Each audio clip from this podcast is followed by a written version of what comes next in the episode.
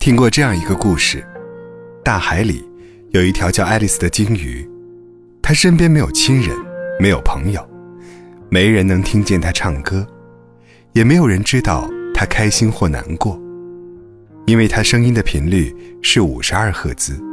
而其他鲸鱼的频率是十五到二十五赫兹，所以她每天都在努力寻找同类。其实很多时候，我们都和爱丽丝一样孤独。小的时候上学，每天都和同学约好在路口见面，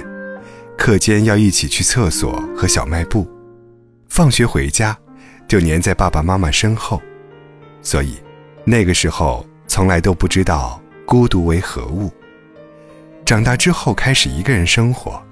慢慢意识到在某些瞬间，人真的会孤单。麦当劳的冰淇淋经常做活动，第二个半价。我一个人买了两个，还没来得及吃完，左手拿的冰淇淋就化掉了，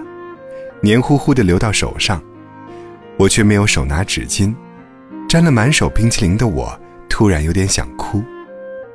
有天晚上突然变天，刮风下暴雨，我顶着大雨跑回家，打开门的那一刻，屋子里一片漆黑，没有灯也没有声音。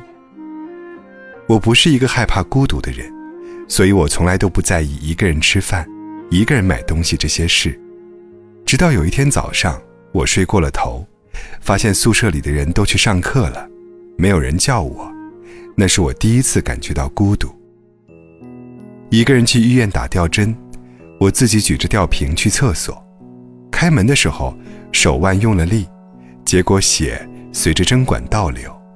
一时间也不知道叫谁。去年圣诞节的晚上，我出去修手机，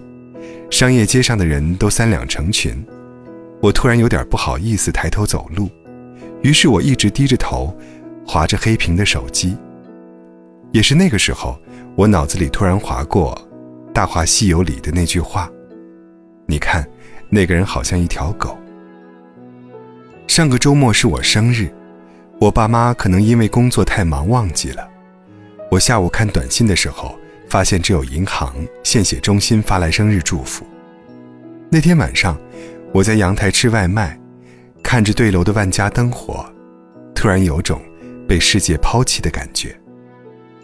滴滴 A P P 更新之后，需要填紧急联系人，我不能填我爸妈，因为他们离我这么远，一旦出了什么事情也来不及。想了很久之后，填了我上学时候用的手机号码。